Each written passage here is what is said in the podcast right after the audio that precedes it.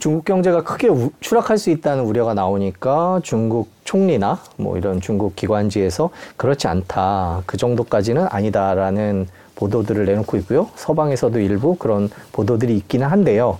기본적으로 아마 우세적인 건 중국 경제가 크게 어려워질 것이다라는 비관론이 우세하긴 합니다만은 중국의 반발도 좀 있는 그런 상황인 것 같습니다. 지금 기사들이 꾸준히 나오고 있는데요. 교수님께서는 개인적으로 어떻게 보세요? 중국 경제에 이제 정점이 다다랐냐, 피크 차이나냐라는 얘기를 가지고 했을 때 이제 갈 때까지 갔다. 어, 이제 내리막으로 갈 것이다 하는 이제 의견이 하나가 있고요. 또 하나는 그래도 살아날 것이다 라는 의견이 있습니다. 근데 분명한 거는 위기의 상황이 존재한다라는 거는 사실이라는 점이죠. 하나는 어, 반박을 하긴 하지만 여러 가지 데이터가 그것을 증명을 하고 있지 않다라는 겁니다. 음. 지금 잘 아시겠지만 수출 감소가 됐죠. 투자도 감소가 했습니다. 6월, 7월 달을 비교해 보게 되면은 90%의 투자가 줄어서 이제 10%가 남은 건데 네. 그러면은 그걸 정상으로 볼 수 있느냐라는 겁니다. 그리고 소배 판매 그러니까 소, 즉 우리가 얘기하는 소비의 어떤 양을 가지고 왔을 때 중국의 소비의 양은 아주 극단적으로 지금 안 좋은 상황이라는 거는 누구나 다 알고 있는 겁니다. 네. 그래서 그게 어, CPI도 나오고 어, PPI에도 나오고 심지어는 PMI라는 거에 들 보더라도 5개월 연속 하락세를 보이고 있거든요. 자, 그러면 중국 경제가 살아남을 수 있는 가능성을 가지고 얘기했을 때 대부분의 서방 언론이나 중국에서 제시하는 거는 일부 도시에서의 소매 판매, 음. 특히 대규모 뭐 할인 판매 매장이라든지 마트에서의 어떤 상업 활동을 가지고 얘기를 하게 됩니다. 아, 그 중에 대표적으로 예를 드는 것이 이제 코스트코의 사례를 드는데요. 코스트코 서울에 몇 군데 없습니다. 아, 그러면 중국도 마찬가지라는 결과입니다. 그리고 코스토코에 가서 소비를 할 수 있는 사람의 여력이라는 거는 그나마 좀 난 사람이라고 네, 볼수 있습니다. 그렇죠. 자, 그래서 우리가 중국 경제의 지금 문제를 가지고 굉장히 오랫동안 얘기를 하고 있는데 가장 중요한 거는 지표가 모든 것을 얘기하고 있다. 그리고 두 번째로는 이렇게 어려운 상황이기 때문에 중국이 끊임없이 속칭 부양책이라는 걸 계속 내놓고 있습니다.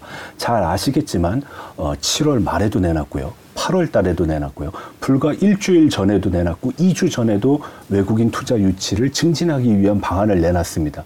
근데 만약에 위기 극복이 쉽다 그러면은 그러한 부양책이 과연 실효성이 있느냐, 내놓을 필요가 있느냐라고 질문을 할 수 있을 거거든요. 그래서 전반적인 경제 상황은 매우 안 좋다. 대표적으로 안 좋은 부분에 대해서 먼저 말씀을 드릴게요. 네.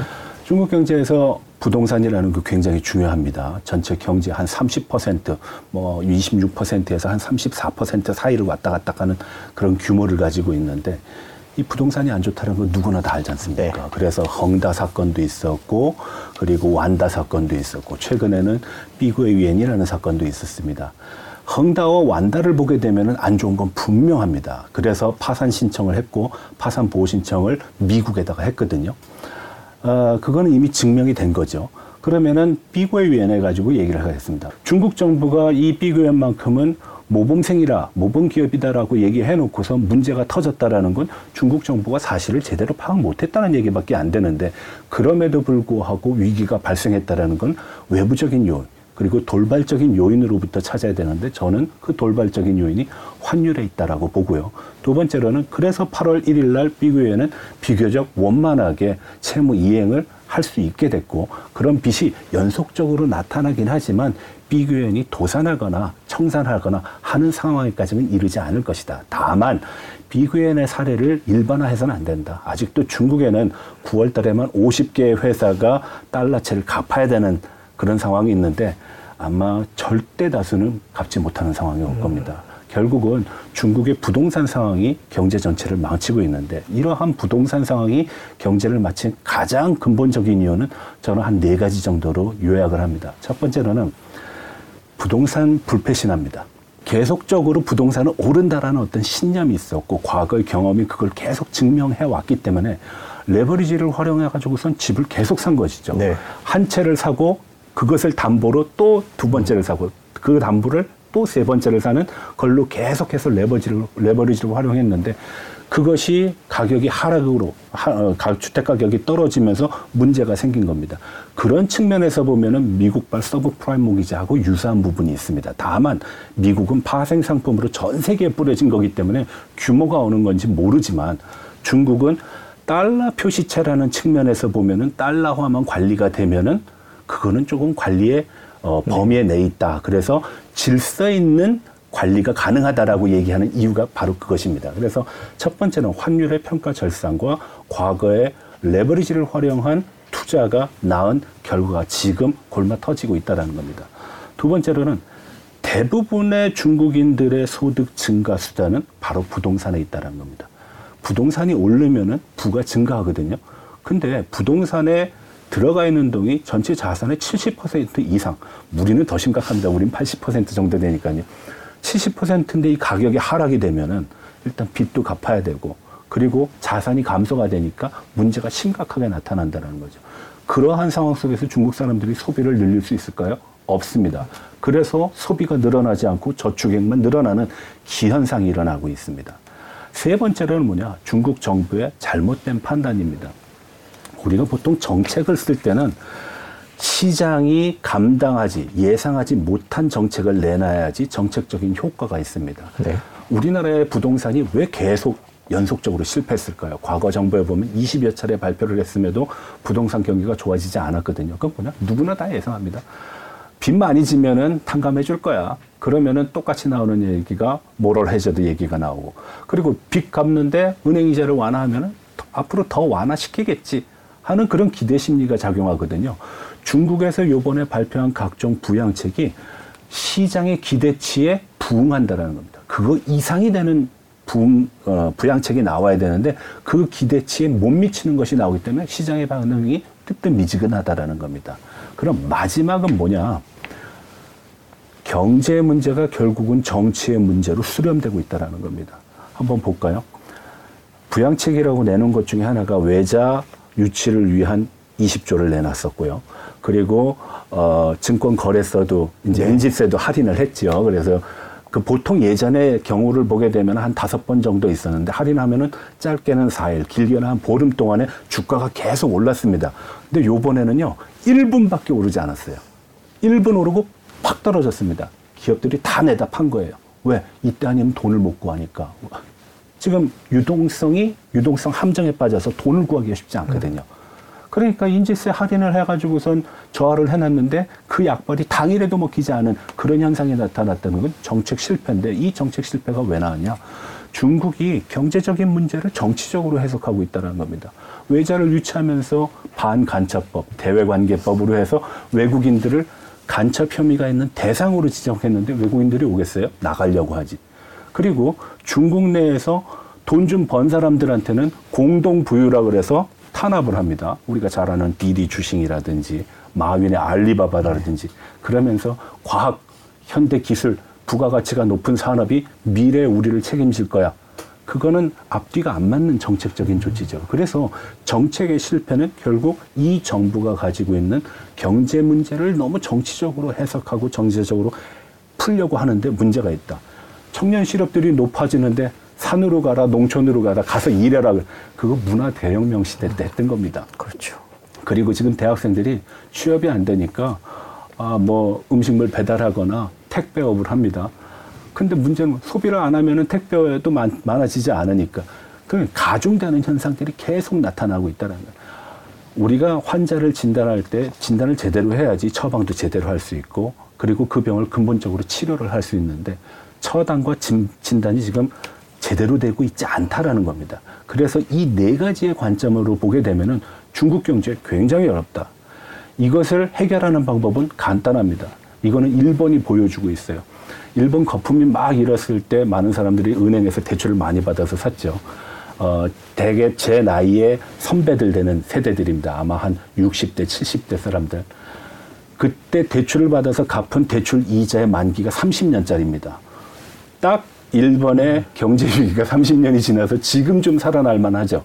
지금 일본인들 대출 안 받으려고 합니다. 그러니까 은행의 건정성 좋지요. 개인의 가계 부채도 적지요. 그러니까 일본 경제가 요즘 계속 좋은 지표를 보고 있습니다. 근데 중국은 어떨까요? 중국은 거꾸로입니다. 대출 많이 받아서 레버리지를 활용했는데 자산 가격은 하락했고 환율 좋지 않고 우리가 중국을 얘기할 때 소비가 한 60%, 수출이 한 20에서 25% 차지한다 그러는데요. 수출이 안 되면은 경제는 꼬꾸라집니다. 왜? 중국은 부인할 수 없는 수출 주도형 산업 구조입니다. 똑같습니다. 하- 한국이랑 똑같습니다. 그래서 한번 보십시오. 미국에 대한 수출이 급감해 가지고선 지난달에 14.3%까지 떨어졌어요. 그 전에는 21.3%였어요. 지금 중국은 대미 수출에 있어서 1등이 아닙니다. 1등이 멕시코, 2등이 카나다, 3등이 중국이에요. 이런 현상을 어떻게 설명할 거냐라는 거예요. 수출이 안 되니까 달러에 대한 가치, 필요성은 더욱더 증가하게 되고 국내에서는 달러를 받고 힘들고 달러 값은 너무나 올랐고 이러한 악순환이 계속되면서 중국에 대한 비관을 얘기하는 것인데 중국이 이러한 문제를 아주 깔끔하게 칼로 도려내면서 각가지의 문제를 극복하면서 해결해 나가겠다. 일본이 그랬죠. 그래서 일본의 어, 은행들이 많이 도산을 했지 않습니까? 여러분들 잘 아시는 도쿄 미츠비시 은행 같은 경우에 도산했거든요. 많은 은행이 도산하고 세계적인 은행이 도산하면서 일본은 건전해졌는데 중국이 과연 그것을 할 수 있겠느냐. 두 번째는 중국은 빚을 어, 부채 증가 주, 주체가 개인이 아니고 민간 기업이 아니고 정부 기업에 있다라는 겁니다. 투명하지가 않아요. 그래서 우리가 그림자 금융 얘기하고 있거든요. 자, 지금까지의 말씀드린 내용을 보게 되면 투명하지도 않고 정책도 잘못 실행했고 외부적인 요인이 너무 급변하는 바람에 중국이 적응하기 힘들고 그래서 나타난 문제가 지금의 중국 경제의 문제인데 중국이 이 문제를 단기간에 해소할 수 있다? 아, 저는 조금 좀 어, 부정적으로 봅니다. 아, 그렇지만 이것을 해소할 수 있는 방법은 있다. 뭐냐? 시장에 맡기면 됩니다. 시장에 맡기면 어마어마한 현상들이 나타날 겁니다. 국유기업도 만날, 망할 거고요. 민간 기업은 말할 필요도 없습니다. 가계 부채로 인한 민간의 파산, 그건 아마 뭐 팥죽 끓듯이 일어날 줄 몰라요. 그 상황을 중국이 공동부유, 위대한 중화의 부흥을 얘기하면서 얘기할 수 있느냐? 저는 없다고 봅니다. 그럼 덮고 지나가는 건데, 덮고 지나가면은 5년에 해결할 거 20년, 30년이 걸릴지도 몰라요. 그거는 누구도 보장할 수 없어요. 그 문제, 중국이 당면은 지금은 현재의 문제라고 저는 봅니다. 그 최근에 중국의 주미대사가 중국 위기설을 반박하는 그 워싱턴 포스트에 냈습니다. 뭐 테슬라 출하량이 세계 세계 출하량의 절반이 중국에서 나왔고 스타벅스는 9시간에 한 곳씩 매장을 연다. 이제 이런 면 아까 말씀해 주신 코스트코랑 비슷한 얘기인 네. 것 같은데요. 그런 얘기를 해 줬는데 왠지 들어보면 또 반면에 그래 청년 실업률이나 뭐 이런 걸 발표 안 하는 이런 얘기들은 안 하고 있는 거 같아요. 우리가 경제 발전의 삼두 마차라고 얘기하는 것이 수출, 투자, 소비입니다. 수출 감소했어요. 투자 급감했습니다. 소비 일어나지 않고 있습니다. 지금 주미 대사가 쓴 그 문장이 뭐냐면 당신이 생각하는 것보다 중국이 괜찮다라는 제목의 글이었거든요. 그러면서 조금 전에 말씀하신 테슬라를 얘기했습니다. 테슬라 관공서가 있는 데는 접근도 안 됩니다, 지금. 카메라로 관공서를 아, 네. 찍어서 그 데이터를 미국으로 갖고 간다 그래가지고서 누가 테슬라 사겠습니까? 중국은 당이 지배하는 나라고 국가의 과- 관료들이 전체의 사회를 운영하는 나라인데 여기도 안 되고 저기도 못 가고 여긴 주차도 못 하고 하는 규제가 엄청나게 많을 겁니다. 실제로 아마 조사를 해보게 되면은 올 들어서 테슬라의 대중국 그 소비량이 감소하고 있어요. 그거는 성능이 안 좋아서 감소하는 게 아닙니다. 그리고 가격 경쟁력이 없어서 왜 테슬라 가격 낮췄거든요. 없어서 경쟁이 안 되는 게 아닙니다.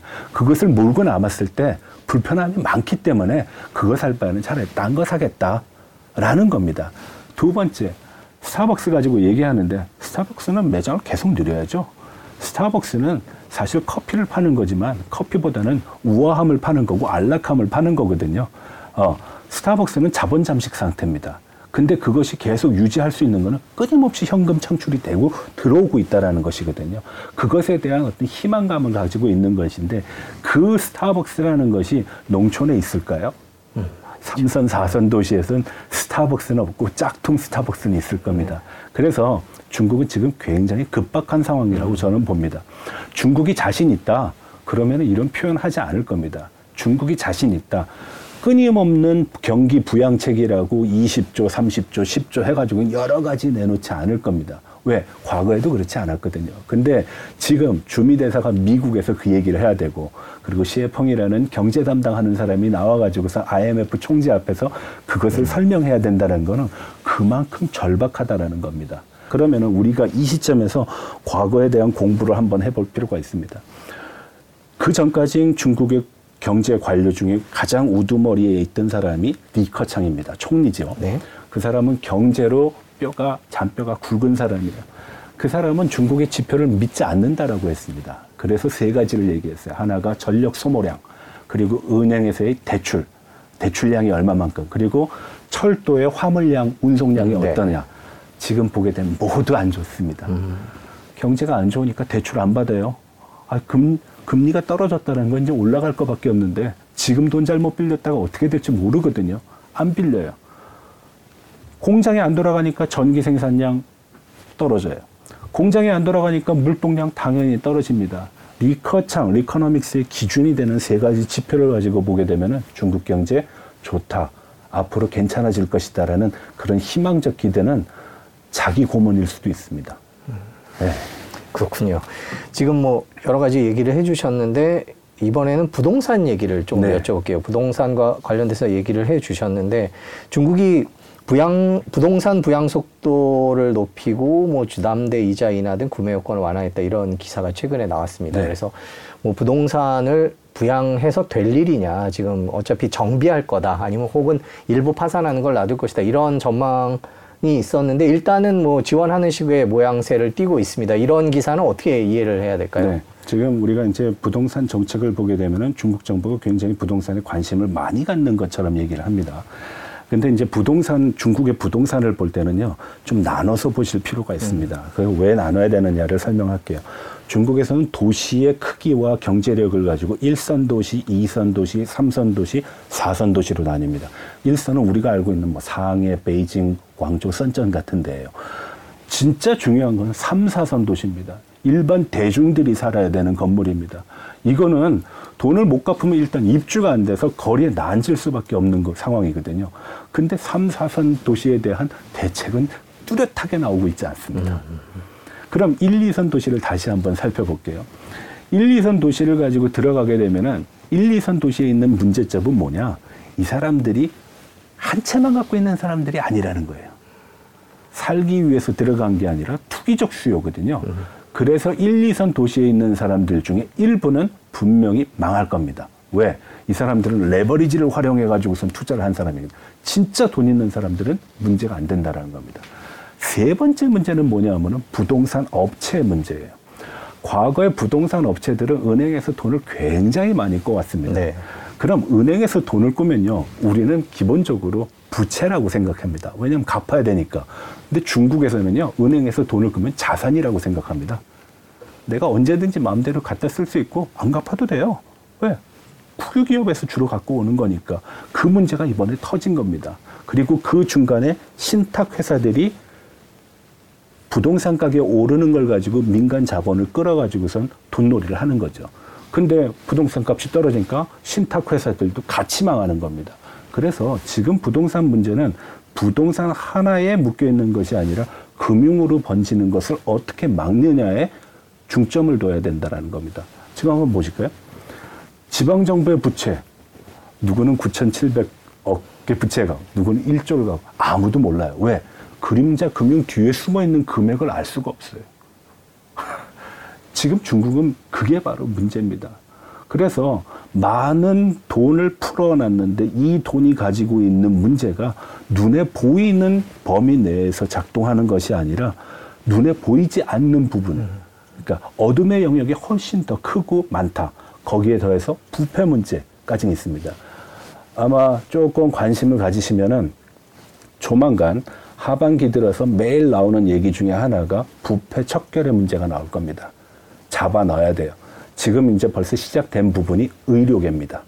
코로나 시대 때 치료하면서 돈 받아가지고서 횡, 어, 폭리를 취했던 의, 의료계에 대한 부패 사정이 들어갔고요. 두 번째는 학교입니다. 네. 세 번째는 어딜까요? 세 번째는 아마 금융업체일 겁니다. 예.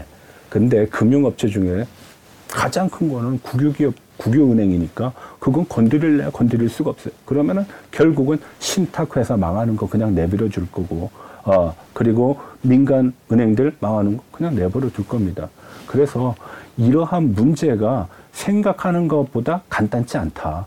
그리고 지금 중국이 지금 더 긴장하는 거는 금융 부분으로 확전이 돼가지고선 금융 시스템 자체가 마비되는 그 현상을 굉장히 두려워하고 있습니다. 실제로 그러한 현상들이 많이 나오고 있거든요. 2021년에 삼도 홍선이라는 게 있었습니다. 그러니까 부동산 업체들에 대한 등급, 어, 뭐, 레드라인을 제시를 했는데, 부채 비율이 70%가 넘으면 안 돼. 시가총액, 네 자산 다 팔아가지고선 다 갚을 수 있는 100%로 만들어 놔야 돼. 그러니까 망해도 자산 팔아가지고 갚을 수 있다는 거죠. 마지막으로는 어, 네가 갖고 있는 현금성이 한 배 이상이어야 돼. 현금성 자산이. 지금 현금성 자산 한 배 되는 회사 있, 있겠습니까? 부채 비율 70% 이하여야 되는데 비고유인이 유일합니다. 비고유인이 40%입니다. 나머지는 뭐 120%, 130%. 근데 그럼 그 돈은 다 어디서 왔느냐? 은행에서 왔거든요. 기업이 망하면 은행도 망한다는 얘기예요. 그거를 지금 두려워하고 있습니다. 다만 안심할 수 있는 유일한 한 가지는 뭐냐? 중국은 자본 계정이 폐쇄돼 있기 때문에 자국 안에서만 도니까 그 문제가 그 안에서 해결될 것이다. 라고 보는 견해가 있습니다. 그래서 어, 뉴욕 타임즈의 폴 크루그, 폴 크루그먼이 기고한 내용을 보게 되면 중국의 부동산 문제, 금융 문제, 중국 내에서 터지고 중국 내에서 박살이 날 거다. 그렇지만 세계적인 영향은 크지 않을 것이다. 왜? 이것이 그만큼 폐쇄돼 공개되지 않고 투명하지 않은 시스템으로 운영해 왔기 때문에 그런 시각도 있습니다. 미래에 대한 건 아무도 모릅니다. 그렇지만 분명한 거는 중국 경제가 그다지 녹록치 않다. 그거는 확실한 어, 사실입니다. 그 1선, 2선 도시 얘기는 해주셨는데 3선, 4선 도시들 그러니까 작은 지방 정부의 네. 도시들 얘기를 여쭤볼게요. 최근 기사 보니까 뭐 제목도 그렇게 뽑혔습니다. 안 그래도 빚 많은데 중지방 정부들 상반기 채권 뭐 770조 발행 이런 기사들이 나왔거든요. 어떻게 돌아가고 있는? 지방은행들은 그거죠. 예. 아파트를 졌습니다. 완공을 못했어요. 그래서 파산해 가서 망했어요. 입주를 못해요. 그럼 그 주민들이 들고 일어나고 정부에 대해서는 바- 반정부적인 시각을 가질 겁니다. 그래서 중국 정부가 지금 지방 정부에 대해서 돈을 푸는 건 뭐냐? 빨리 완공시켜라. 입주시켜라는 겁니다. 예, 돈은 나중에 얘기하자. 왜? 그 불만이 길거리로 나오는 거. 중국 정부가 2022년도 11월 달에 아주 경험했습니다. 백지 운동. 음, 네. 대학생들이 백지 갖고 나왔죠. 나중에는 할아버지들이 나와서 시위합니다.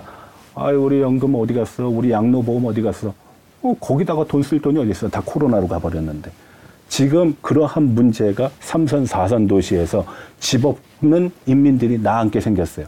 공동부유가 길바닥에서 자는 건 아니거든요. 근데 지금 그러한 상황을 중국 정부가 그냥 음, 네. 간과할 수 없다라는 거예요. 일선 도시는 투기적 소유니까 한 사람이 여러 채 갖고 있는 거지만 삼 사선 도시는 살기 위해서 들어갑니다. 그래서 시진핑이 몇년 전에 얘기했죠. 집은 사는 거지 투자하는 데, 투기하는 데가 아니다. 삼 사선 도시는 해당 사항 없습니다. 그러니까 삼 사선 도시에 빨리 짓고 입주시켜라라는 그런 의미입니다.